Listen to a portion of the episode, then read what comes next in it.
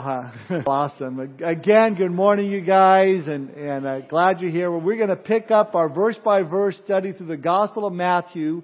We are in Matthew chapter 12 this morning, and we're going to be looking at the first 30 verses. Now, don't be fearful of that. We'll get through them, but, but it's a great, great chapter, and we're going to look at them. If you need a Bible, just raise your hand, and we got guys up here that will bring one right to your seat so you can follow along with us. I want to share for those of you that have heard, and, and uh, maybe you haven't. Uh, last week was a pretty a busy week for me, but God has been faithful. I left last Sunday as soon as service was over. One at the back door, hopped in the car and flew to California because my pastor, Pastor Dennis, he's been out here a number of times teaching for us, and and uh, actually when I had my heart attack, he was out here and sent his guys out here. Well, he had a heart attack, um, and uh, uh, they thought, the, the hospital to thought that the, the aorta, the left anterior descending artery, that's the widowmaker one that, that's called it, that was uh, calcified, and they thought that it's actually become like porcelain.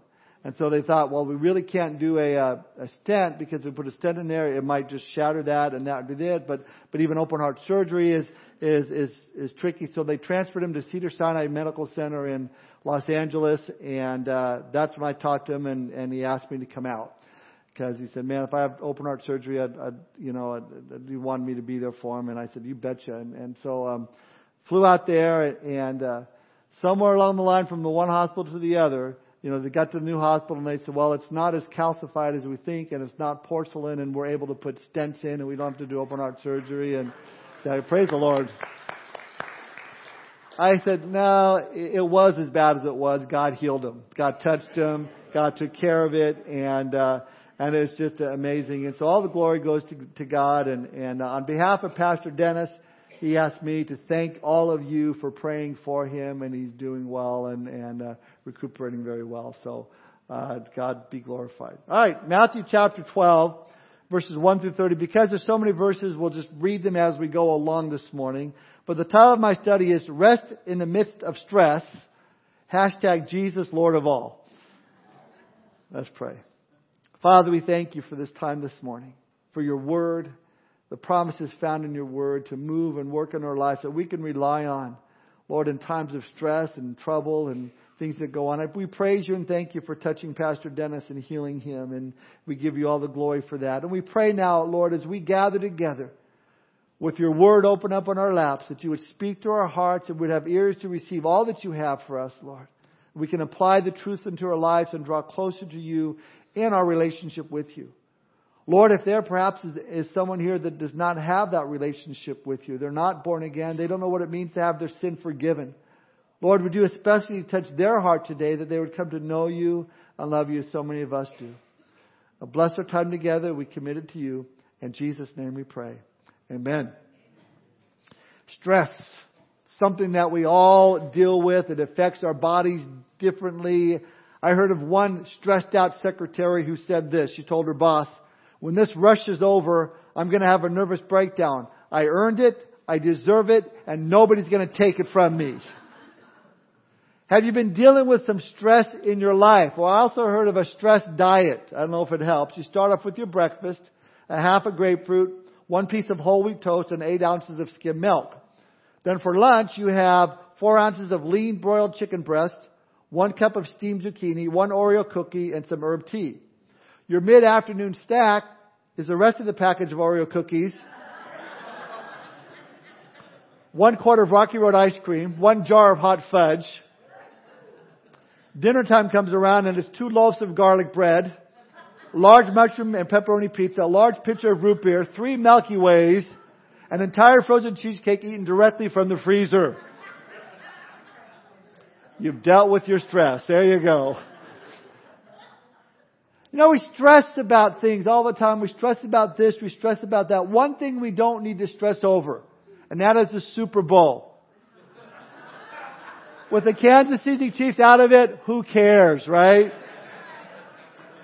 I saw one t-shirt that says, I hope both teams lose. yeah, okay, that, that works for me. The deep, it's been said, the deepest aspects of a person's character are often revealed under stress. And I think we can look around this world and, and think, when this world is out of control, which it is, but our lives don't have to be. Remember what we looked at last Sunday. We closed with Matthew chapter 11. Look at verse 28 through 30 of Matthew 11. Jesus said, Come to me, all you who labor and are heavy laden, and I will give you rest. Take my yoke upon you and learn from me, for I am gentle and lowly in heart, and you will find rest for your souls, for my yoke is easy and my burden is light. Those words from Jesus are to any person that is stressed out, any person that, that's under pressure, any person that's carrying a burden of any kind. An expanded translation of this statement of our Lord from the Greek goes as follows. Come here to me, all of you who are growing weary to the point of exhaustion, and you are loaded with burdens, and you are bending beneath your weight. I alone will cause you to cease from your labor and take away your burdens and refresh you with rest. Don't you love that? We looked at last week the words of Corrie ten Boom who said, look within and be depressed. Look without and be distressed. Look at Jesus and be at rest. And that's what Jesus is saying here. Let me control your life. Let me be the one who directs and steers you from place to place. For I am gentle and lowly of heart and you, you will find rest for your soul. My yoke is easy. My burden is light. Cast your burden upon the Lord and He will sustain you. But you have to let Him have control over every aspect of your life. And, and, and really that is the question that we have to ask ourselves this morning. In times of stress, have we relinquished total control of our life over to Jesus Christ? Is He the one that we turn to when we go through times of, of, of, of worry and stress, when, when times get hectic? Because as we do, we see uh, that Jesus is more than able to handle any situation that comes our way. And that's what we're going to look at this morning. We're going to see three different scenarios, three different situations that Jesus is more than able to handle. And we're going to see three things in each scenario. Number one, we're going to see that Jesus is Lord over all of our days. Number two, Jesus is Lord over diseases. And number three, Jesus is Lord over the devil. You see, these events in chapter 12, chapter 13, they took place on one crucial day in our Lord's ministry. And as we come to chapter 12, we see the rebellion against the king is getting more and more intense, more fierce. The Pharisees have rejected his messenger, John the Baptist, in chapter 11, verses 1 through 19. They've not repented of their sin, even though Jesus has, has done mighty works in their cities in verses chapters 20, uh, verse 20 through 30 of chapter 11. And now they're beginning to argue with Christ over his principles, the Sabbath question, and even accusing him of being in league with the devil. So this chapter is filled with stress and conflict, but Jesus shows us how we can find rest. That's when we realize point number one, that Jesus is the Lord over our days. Look at verses one and two. At that time, Jesus went through the grain fields on the Sabbath, and his disciples were hungry and began to pluck heads of grain and to eat. And when the Pharisees saw it, they said to him, Look, your disciples are doing what is not lawful to do on the Sabbath. Now understand, all the controversy in these 30 verses are all centered around, around one single issue, and that was the keeping of the seventh day of the week. We call it Saturday. What the Jews call it is, is Sabbath or Shabbat. The conflict all centered around their view of keeping or breaking the Sabbath. And we see first of all that Jesus is going through the grain field with his disciples on the Sabbath, and they're hungry.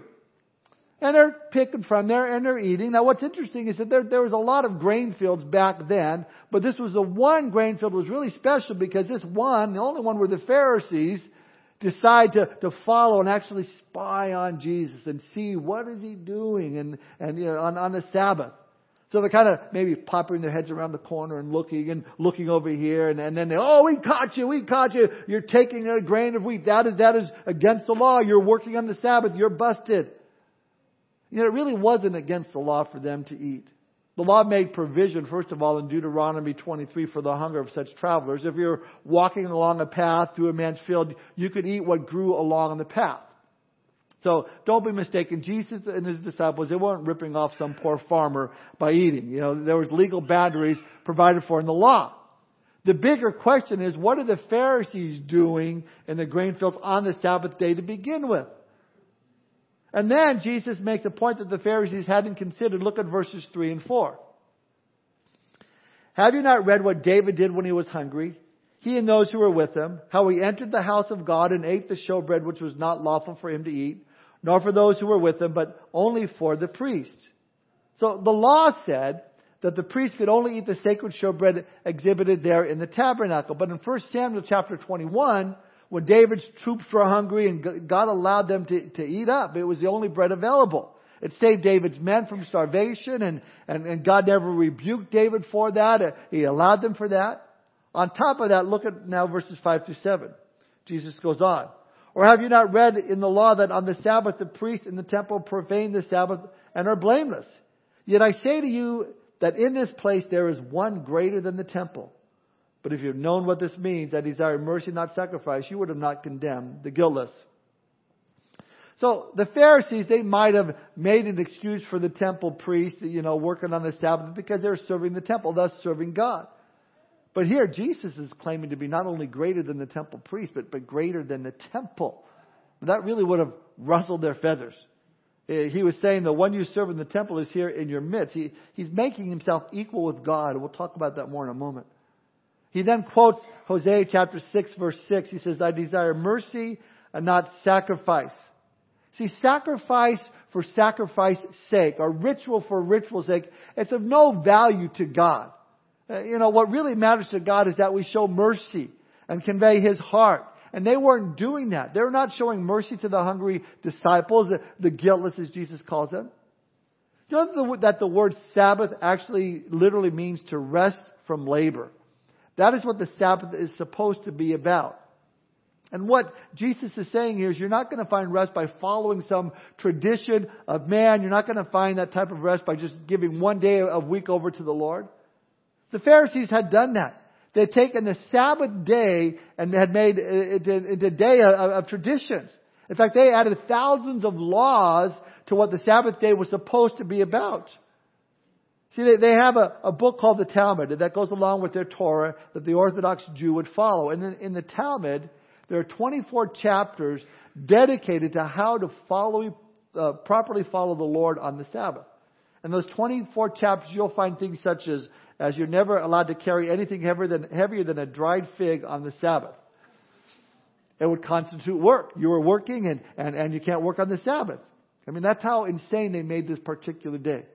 Not only that, if you had false teeth, you know, wooden teeth, they didn't have, you know, the kind we have today, you would have to take them out before the Sabbath. Because if you didn't, that means you were carrying a burden in your mouth. It's interesting to me that when we were at the hospital uh, with Pastor Dennis at Cedar Sinai Medical Center in LA, it's a Jewish hospital. And uh, Pastor Dennis's daughter said on Saturday when she got into the elevator, she would want to press a button, and every one of the buttons were all lit up as she stepped in. And she couldn't understand why. She thought maybe some kids were playing with it. But you see, even today, touching an elevator button on the Sabbath constitute works. And so they had one elevator in this Jewish hospital that would stop on each floor. I guess you can call it a kosher elevator, you know. So they have all these man-made rules on what they could or couldn't do on the Sabbath. You, you couldn't look in a mirror. You couldn't walk more than 3,000 feet away from your house. You, you couldn't take a bath, which if I couldn't take a bath, why would I want to walk 3,000 feet away from my house? But that causes you to ask, what were the Pharisees doing in the field in the first place? They'd broken their own laws, their own rules by, you know, more than 3,000 feet away from their own homes on the Sabbath. But that's the way these guys were. They would go out of their way to find fault in others and in so doing err themselves. But you see, doing all these things, these traditions, they completely miss the point of the day. And so Jesus here uh, takes the time to unwrap all of their confusion. And so doing, he's coming to these guys and he's saying, listen, I'm not forgetting what the law said. I'm actually fulfilling the law. I'm not confused by it. I'm here to, to complete it. Because unfortunately that day had become a, lot more complex, a lot more about the Pharisees and their rules and regulations and traditions than what it was meant to be. That's why Jesus responds in verse 8, For the Son of Man is Lord even of the Sabbath. Now that would have really got to them because he's claiming that he's the Lord of the Sabbath. He's saying, I'm the one that created the Sabbath in the first place. I created it for a day of rest. Now, if you've ever, ever wondered where Jesus claims to be God, this is one of those verses there. He's the Lord of the Sabbath. That's the day that we rest in Him. Now, 2 Corinthians chapter 3, verse 17 tells us, Now the Lord is the Spirit, and where the Spirit of the Lord is, there is liberty. So, there shouldn't be these 24 chapters of bound up traditions and policies that have to be performed. There should be a freedom and a liberty that we have in Christ to, to enjoy because He is our Sabbath. And if He is our Sabbath, then He needs to become the Lord of all of our days, not just one day a week. You see, Jesus here pretty much starts this particular day as He's gone any other day in His life and His ministry. He's going to eat where He wants to eat. He's going to sit where He wants to sit. He's going to walk where He wants to walk. He's going to bless who He wants to bless. He's going to heal who He wants to heal. He's going to deliver who He wants to deliver because all the days of a Christian life are holy days. Jesus is to be our Sabbath. He's to be our rest. He's to be Lord over all of our days. Every day is the Lord's.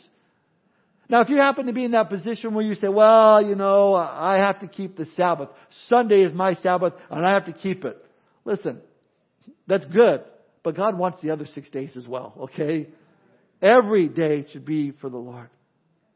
Listen, we keep the Sabbath not because of the particular day we choose to worship. We keep the Sabbath by worshiping the Lord of the Sabbath. You get that? We keep the Sabbath by worshiping the Lord of the Sabbath. And He's to be the Lord over all of our days. I love what Paul writes in Romans chapter 14, verse 5 through 8. He says this One person esteems one day above another Another seems every day alike. Let each be fully convinced in his own mind. He who observes the day observes it to the Lord, and he who does not observe the day to the Lord, he does not observe it. He who eats, eats to the Lord, for he gives God thanks, and he who does not eat to the Lord, he does not eat and gives God thanks. For none of us lives to himself, and no one dies to himself, for if we live, we live to the Lord. And if we die, we die to the Lord. Therefore, whether we live or die, we are the Lord's. We're to live as holy for him on Monday as we do today holy before Him on Friday night and Saturday night as we do on Sunday morning. Why? Because we're the temple of the Holy Spirit.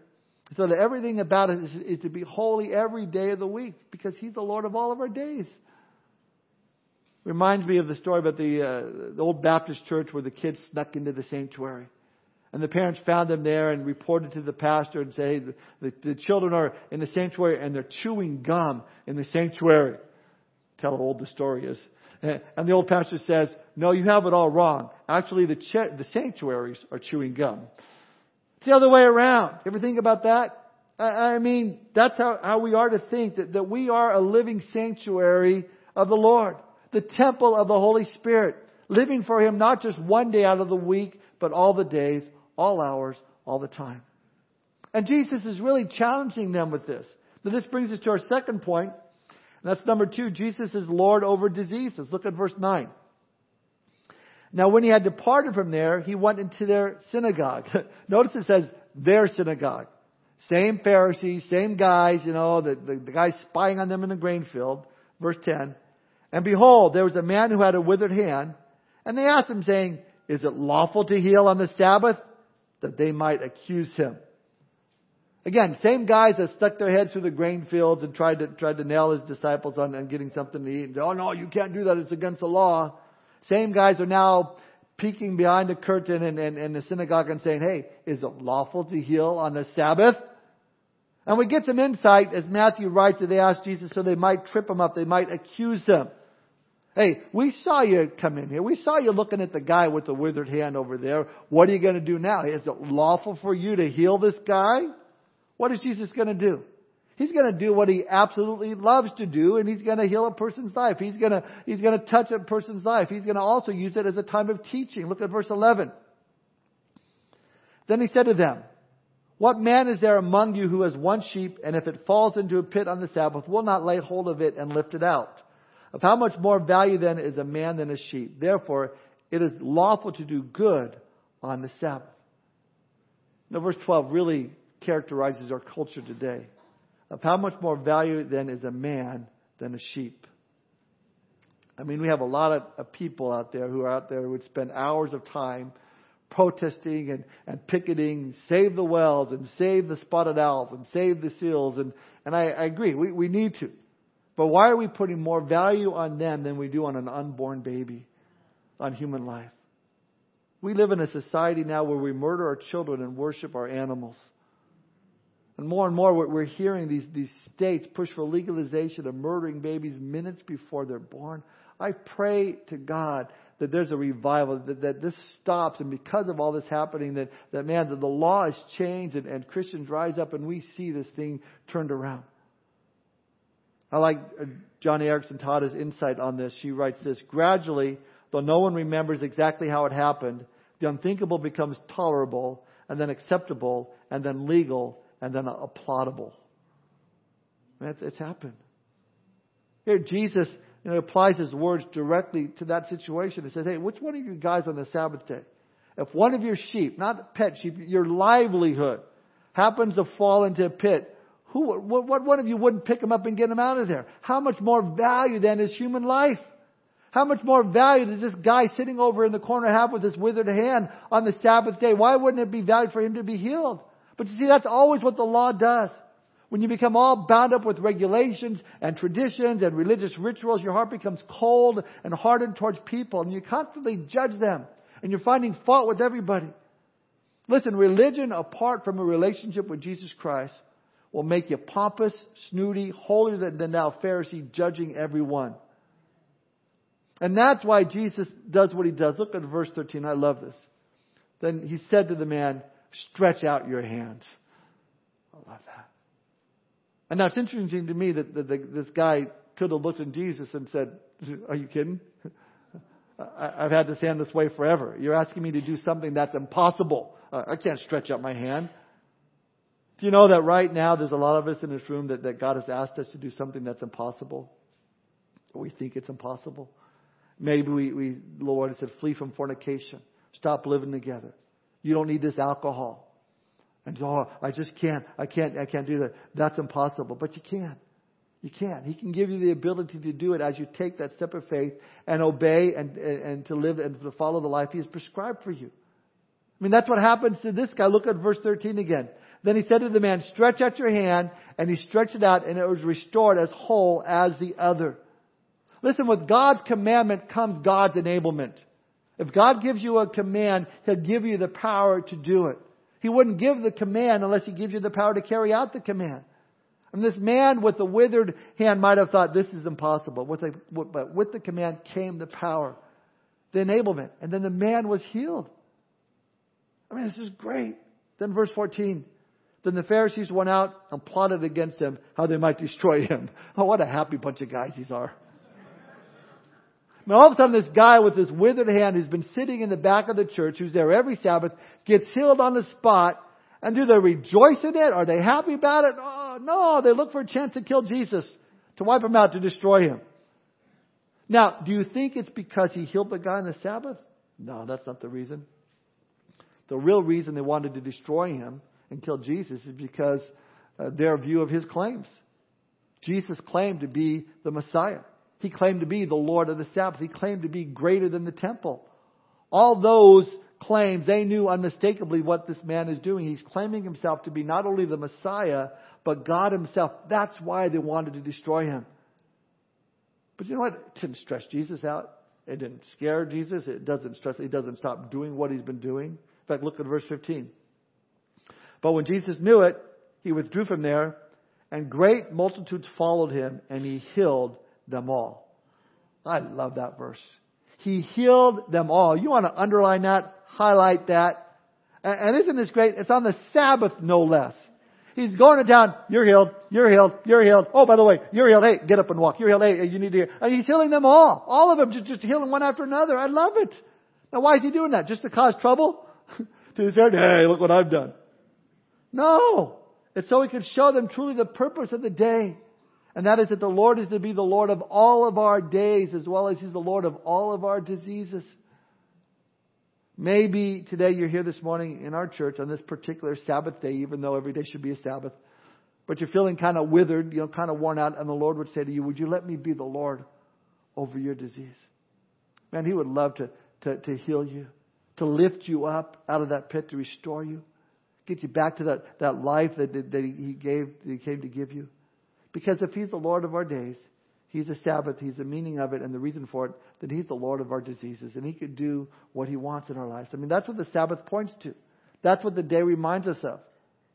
In fact, Paul also says in another part of Scripture, Colossians 2, 16 and 17, So let no one judge you in food or in drink, or regarding a festival or a new moon or Sabbaths, which are a shadow of things to come, but the substance is of Christ. He says, don't let anyone judge you on the, on the day you worship the Lord. Every day you should be worshiping the Lord. He, he wants them all. But then he adds these things. They're just a shadow of things to come, but the substance is of Christ. So you might be saying, well, you know what? I, I, I'm not healthy today. I, I'm sick. Why does it have to be a shadow of things to come? Why can't I be healed right now? Why isn't God healing me right now? Why am I not well? Here's the good news. Someday you will. As, as a Christian, one day He will heal all of our diseases. Amen? Right now, the healings that take place are a shadow of things to come. Someday, all of our infirmities, someday, all of our illnesses, all of our diseases will com- be completely done away with. No more sickness, no more sorrow, no more pain, no more death. But until then, God uses all of these things for His glory. I do know this. I've learned more in the days of sickness and trouble and in hardship than I've learned in the happiest and healthiest days of my life. And maybe the Lord is just trying to get your attention through some kind of disease, through some kind of a sickness. But let me say this if He doesn't heal you today, it's not a matter of if, it's a matter of when someday He will. In the meantime, allow the Lord to be the Lord over every area of your life, over, over that disease, over that situation that He has you in. You know, there's so much um, false teaching of, on the topic of, of healing. And one of the biggest ones I think out there you hear is, well, if you're sick, then it must be of the devil and you just don't have enough faith to be made whole. But you see, if people who, who teach that would just read their Bibles, they would see that there are a lot of people in the Bible that were allowed to become sick for the glory of God. Think about the blind man that, that Jesus healed. Before he did all of that, Jesus' critics said, well, well, why is this man blind? Know, was born blind? Was, whose fault is it? Who committed the sin? Was it himself or was it the sin of his parents? And, and Jesus, what does Jesus say? Well, you know, listen, it's neither. You know why this guy was born blind? So the works of God could be revealed in his life. Or think about Lazarus, who Jesus raised from the dead. You know, his sickness and his disease had nothing to do with the devil at all. Why was Lazarus sick? So that God could be glorified in Lazarus' life. I mean, word gets to Jesus and he hears that Lazarus is sick. Well, what does he do? Oh, let's stay here a few more days because he's not sick really, really. See, he's not dead yet. So let's wait till he dies and then I'll get there and I'll raise him from the dead. I understand there's nothing wrong with going to the doctor or seeing a specialist, but I say go to the Lord first. You know, show that, that He is the Lord over your disease. Seek Him first. And if, if you're uh, in the midst of feeling withered and down, disease and fatigue, say, say, Lord, I just give this all to you. And I pray that I'll learn what you're teaching me, what you want me to learn, but, but through this I'm going to grow. It's just like the Apostle Paul. Remember Paul's disease? Paul had that thorn in his flesh, and he prays a bunch of times, three times, that God would remove that thorn from him, yet God never does. But in allowing it to remain in Paul's life, Paul becomes more dependent upon the Lord, more humble in his walk with the Lord, and more useful to God as a result. Does, does that sound something that Satan would want in, in Paul's life so Paul would become more effective? No, it didn't come, the, the disease, the thorn didn't come from the devil. I don't, I don't think so. See, God is working in your life right now it's saying if there's any area, any day, anything that you're truly, you know, not trusting in Him, not allowing Him to be, be the Lord over, then today is the day. It's time to turn everything over to the Lord. Put it into His hands and let Him use you just as you are, even if you're not healed. Yeah, I, I, yeah, the, the, the Lord, I mean, the, Satan buffeted Paul, and, and, and it was that way, but God allowed it. God used it for His glory.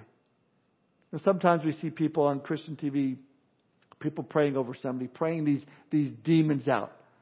I heard of one where they were praying and, and casting out this person who had the, had the demon of cholesterol. the demon of high blood pressure. We're just casting it out today. Know, it really had nothing to do with demons, okay? Just a, bad diet. Get on the treadmill. Get that cholesterol down. Take care of this temple, the body that the Lord has given you. Yes, I'm speaking to myself in case you're wondering. I think of Joni Eareckson Tada again, a quadriplegic from a diving accident at 17 years old. What an example of God's strength and power and great grace. You think that Satan wants her that way? No way. You see, you have to love the Lord enough to allow Him to use the things that He's allowed in your life so that you can bring Him glory. And those around you can see that Jesus truly is the Lord of your life. Another quote from, from Joni Eareckson Tada, she said about God, quote, He has chosen not to heal me, but to hold me. The more intense the pain, the closer His embrace. Maybe you're physically at the top of your health, but your, but your business is sick. Maybe it's your marriage or your relationship with your kids. It's disease. It isn't functioning like it should. Give it to Him today. Let it be, let Him be the Lord over that situation. Let Him be the Lord of all. Now look at verses 17 through 19. Matthew writes, that it might be fulfilled which was spoken by Isaiah the prophet saying, Behold, my servant whom I have chosen, my beloved in whom my soul is well pleased. I will put my spirit upon him and he will declare justice to the Gentiles. He will not quarrel nor cry out, nor will anyone hear his voice in the streets. Jesus here is quoting Isaiah 42 verses 1 through 4. He's talking about how the Lord says when, when Jesus comes, he would be rejected by the Jews, but the Gentiles would receive him. This is all a fulfillment of prophecy. And, he, and he's telling us Jesus' style was never to force himself on anyone. You know, Jesus avoids ugly confrontations as much as possible. When the Pharisees, you know, when he heard they wanted to kill him, what did he do? He departs from that place. He doesn't fight back. If he did, he would have won. It wouldn't have been a battle. He just withdrew himself and ministered to the people, healed them all uh, uh, who were willing to receive ministry. Jesus wasn't a bully. He didn't bulldoze people. He came in kindness and gentleness. Verse 20, it says, A bruised reed he will not break, and smoking flax he will not quench, till he sends forth justice to victory, and in his name Gentiles will trust. Listen, there might be some bruised reeds and smoking flax here this morning. Been beaten down by the world. And you come dragged in and you're worn out. You've forgotten how to stand tall. And some of you are just, just about burned out. The world has doused your, your fire and your passion. Your flame is almost fizzled. Listen, Jesus doesn't finish you off. He doesn't wipe you out. His goal is not to put you down. His goal is to pick you up. He takes those last remaining embers and fans of flame. He, he puts a splint around that bent reed until it mends. He brings hope and healing and encouragement. That's what he does. He cares for us. I love Hosea chapter 11 verse 4. He says, He draws us with bands of love, holds us together. Now this brings us to our third and final scenario. Number one, the disciples picking grain from the grain field to show us that he's the Lord of the Sabbath. Uh, Jesus is the Lord of the Sabbath. Number two, the man with the withered hand to show us that Jesus is Lord of our disease. And finally, number three, the demon possessed blind and mute man to show us that Jesus is Lord over the devil. Look at verses 22 through 24. Then one was brought to him who was demon possessed, blind and mute, and he healed him, so that the blind and the mute man both spoke and saw. And all the multitudes were amazed and said, Could this be the son of David? Now when the Pharisees heard it, they said, This fellow does not cast out demons except by Beelzebub, the ruler of the demons. I don't know if they talk that way, but he kind of. I mean, here are Jesus' critics, once again, still on the Sabbath day, accusing him of casting demons by the ruler of demons out himself. Beelzebub, look at verse 25. But Jesus knew their thoughts and said to them, Every kingdom divided against itself is brought to desolation. And every city or house divided against itself will not stand. If Satan cast out Satan, he is divided against himself. How then will his kingdom stand? And if I cast out demons by Beelzebub, by whom do your sons cast them out? Therefore they shall be your judges. Now, at that time there were a lot of Jewish guys running around trying to cast demons out of people. And he says, hey guys, if I'm doing it as you say, then what are you guys doing it in the name of? I mean, they're going to be your judges. But, he says, look at verse 28. But if I cast out demons by the Spirit of God, surely the kingdom of God has come upon you. Now, this is the time in Jesus' ministry that these religious rulers really began to get ticked off. They, they were not happy. Because not only is he showing us that he's the Lord of all of our days, not just one day, all of our days, not only is showing us he's the Lord over our diseases, you know, happy days and healthy days, but, but, but hard days, but thirdly, he's showing us he's the Lord over the devil. I mean, here was a demon possessed, blind and mute man, and Jesus healed him right there on the spot so that the blind and mute man both spoke and saw. Just showing his authority and power. And these guys just, they didn't like it. Jesus is Lord over the devil. He's the Lord over the demons. And, and by the way, this was still all happening on the Sabbath day. Now, this brings us to a very important topic demon possession. Is it still around? Does it still happen today? Absolutely. It is absolutely still real. It's more today than it's ever been. But, Christian, take note of this. If Jesus Christ has been invited into your life, if the Holy Spirit has possessed you with the love of God, if the light of Christ is in your life, if you're truly born again, then the devil is out of your life altogether. See, light and darkness cannot dwell in the same place. When it comes to light and, and the darkness, it doesn't have the choice. A, a matter. A Christian cannot be demon possessed. Can't be demon possessed and follow Christ at the same time. There's only one room for one occupant in your heart. There's not a, a, a timeshare thing going on there. You know, it's not like that. You either are or you're not a child of God. There's no gray area here at all. You're either a child of God or you're a child of the devil. Either the light of Christ is in your life because you've accepted what he did upon the cross and his love has overwhelmed your life, or it hasn't. But if it has, then the devil has no control over you. And, by the way, you shouldn't be fighting the devil in your own strength anyway. In fact, quite the opposite. You should be seeing victory in every area of your life. Why? Because now the Lord is the Lord of all your days. He's the Lord over your diseases. And He's the Lord over the devil.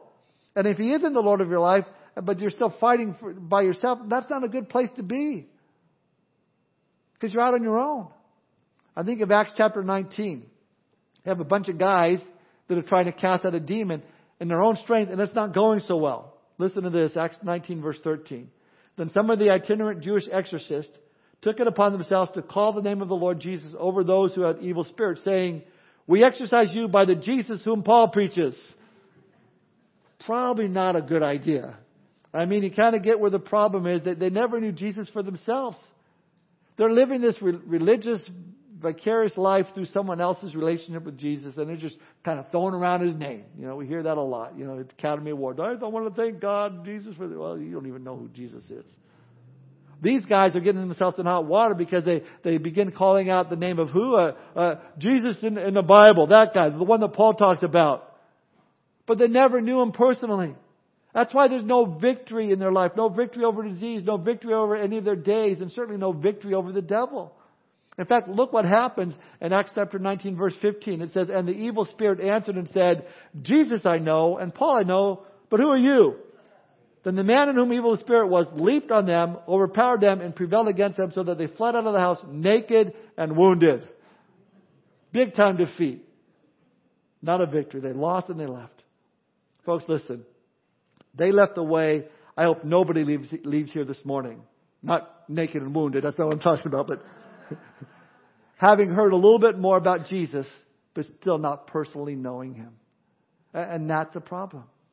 A person like that is just going through the motions. They're just playing church. They're playing games with God. And that's not how God wants us to live. Notice what Jesus says back in Matthew 12, verse 28. He says, But if I cast out demons by the Spirit of God, surely the kingdom of God has come, and, come upon you. I mean, he's just laid it on the line to these guys. I've proven to you that a house divided against itself cannot stand. I have proven to you that I am Lord of the Sabbath. I have proven to you that I'm Lord over disease. And I have proven to you that I am Lord even over the devil. Therefore know this, the kingdom of God is here. And this is powerful. I picture like one of those Mel Gibson movies, you know, where he, where he comes over the top of the hill and he's standing there and ready to attack and all of a sudden all these other armies come behind him and say, the kingdom of God is here. I mean, he's making war against legalism, against sin, against the devil, and anyone and anything that gets in the way of freeing people from the bondage of sin and death. That's why Jesus says in these last two verses that we'll look at this morning, look at verse 29 and 30. Jesus says, Or how can one enter a strong man's house and plunder his goods unless he first binds the strong man, and then he will plunder his house? He who is not with me is against me, and he who does not gather with me scatters abroad. Who's the strong man? Well, it's got to be Satan, the devil. He's the strong man being depicted here by Jesus. Who's the house? Well, you are. I'm the house. And straight, Satan, the strong man, he, he says here, is moving in and taking over. Now, we really didn't have control over that. We were born with a sinful nature. You know, he was there. You woke up and he was there. That God Almighty sent His Son, Jesus Christ, to come and die on a cross and defeat the strong man.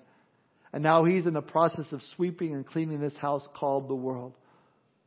But the question is, have you allowed him to sweep that strong man out of your life? And you may say, well, well, Tom, I think God's done that, but that strong man seems to be, keep coming back and, and trying to get back in and put up a fight. Well, he will. I mean, he will fight with all he's got to get back in, but make no, make no mistake about it. The strong man is strong. But listen, greater is he that is in you than he that is in the world. Christ is going to rightly, rightly defend that which belongs to him. He is going to fight victoriously this battle for you as you allow him to be the Lord of your life. Man, you've been fully armed with the armor of God. You're dressed for battle, dressed for war, and God will win this one for you if you let him. He will bind the enemy. Have you heard that before people pray, oh, we bind Satan in, in the name of Jesus? That, that terminology is drawn from this illustration. Often the person we, we pray for is a POW. He's a, he's a spiritual prisoner of war. He's under the devil's sinister influence. And before they can be set free, the guard has to be overthrown. That's why in warfare, prayer, we ask Jesus to bind Satan because only Jesus can. I can't bind Satan, but I can pray, pray, Lord Jesus, would you bind Satan from this person's life and set them free from the power of sin and death that the devil has a hold on them? Lord Jesus, would you help them to see that you are the only way, the truth, and the life, and no man comes to the Father but through you?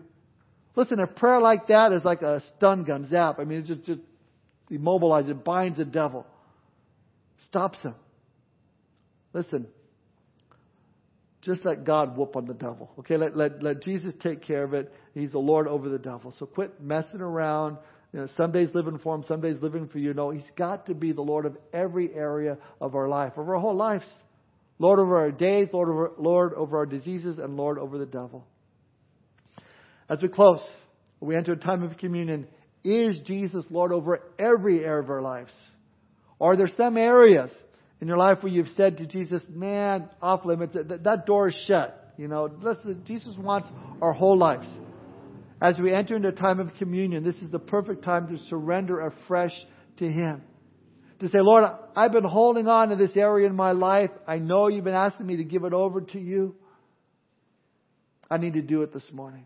Maybe it's a maybe it's a fear that you have. Maybe it's a, an anger issue. Maybe it's a it's a it's a habit. Maybe it's something you're caught up in, and the Lord is saying, "Listen, I want you to turn it over to me." Again, the Bible says that our body are, are, are the temple of God. We have the temple of the Holy Spirit, and it does happen sometimes in the lives of believers where we where, where we make a commitment to Jesus Christ, and He does clean house.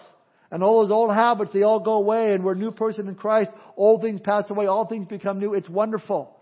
But then slowly but surely through compromise, some bad habits start to come back in. And in time, we're cluttered maybe with the same things that we used to be burdened with prior to coming to Christ. See, now is the time to say, Lord, I want you to be Lord of all my life, not just certain areas.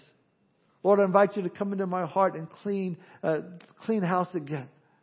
If there's something that's there that shouldn't be there, get rid of it. If there's something that needs to be cleansed, then cleanse it. If there's something that needs to be taken away, then take it away. See, that's what God wants to do. We need constant cleansing because we constantly sin and we need to come back to Him over and over and over again and making sure that we're turning from our wicked ways. And that's a, communion is a perfect time for that. It's for believers to gather together. Remember what Jesus Christ did upon the cross. Now, if you're here this morning and you're not a believer and you've not surrendered your heart to Jesus Christ and He's not your Lord, then really when we pass out the communion, the bread and the juice, we ask you to just let it pass by because the Bible teaches that you will bring judgment upon yourself by receiving communion if you're not a believer in Jesus Christ. But I have a better idea for you. If you don't know Christ, give your life to Him this morning. Say, Lord, take control of my life. I surrender to you every area. Forgive me of my sin. I want to be born again. God will do that work in your life. He'll clean house. You don't have to do it. You don't have to clean up your life and then come to Him. He'll clean it up for you. You just need to come to Him. And I want to give you that opportunity as we enter into time of communion. Let's pray together. Father, we thank you for this time this morning. We thank you for your word. And we thank you, Lord, for each scenario that we looked at this morning to show us the authority that you have, Lord. That you are the Lord of all of our days, and you should be. Lord, you are, are the Lord of all the, our diseases. Lord, you, you are in control. You can heal. You can strengthen us. You can do what you want because you are the Lord. And Lord, if we're dealing with a disease in, in our lives, Lord, we can ask for a healing. Lord, and you are the, the, the Lord over the devil. Lord, as believers, He is no longer has any authority in our lives or power in our lives. And Father, I pray right now if there's anyone here that is yet to surrender their heart and life to you, Lord, they've come here this morning and, and they're just kind of listening and, and hearing your word maybe for the first time and you've been touching their heart. And they've been listening and they, now they want to make a commitment to you this morning. I pray, Lord, you give them the faith and the strength to, to say, yes, I want to follow you today. While our eyes are closed and our heads are still bowed, is there anyone here this morning you want to give your life to Jesus Christ? Surrender your heart to Him, to be forgiven of your sin, to be born again today. If that's your desire, would you just raise your hand so I could pray for you this morning? Anybody at all? This is between you and the Lord, making a commitment to, to be born again, to have your sin forgiven, follow Christ. Just raise your hand and I'll pray for you.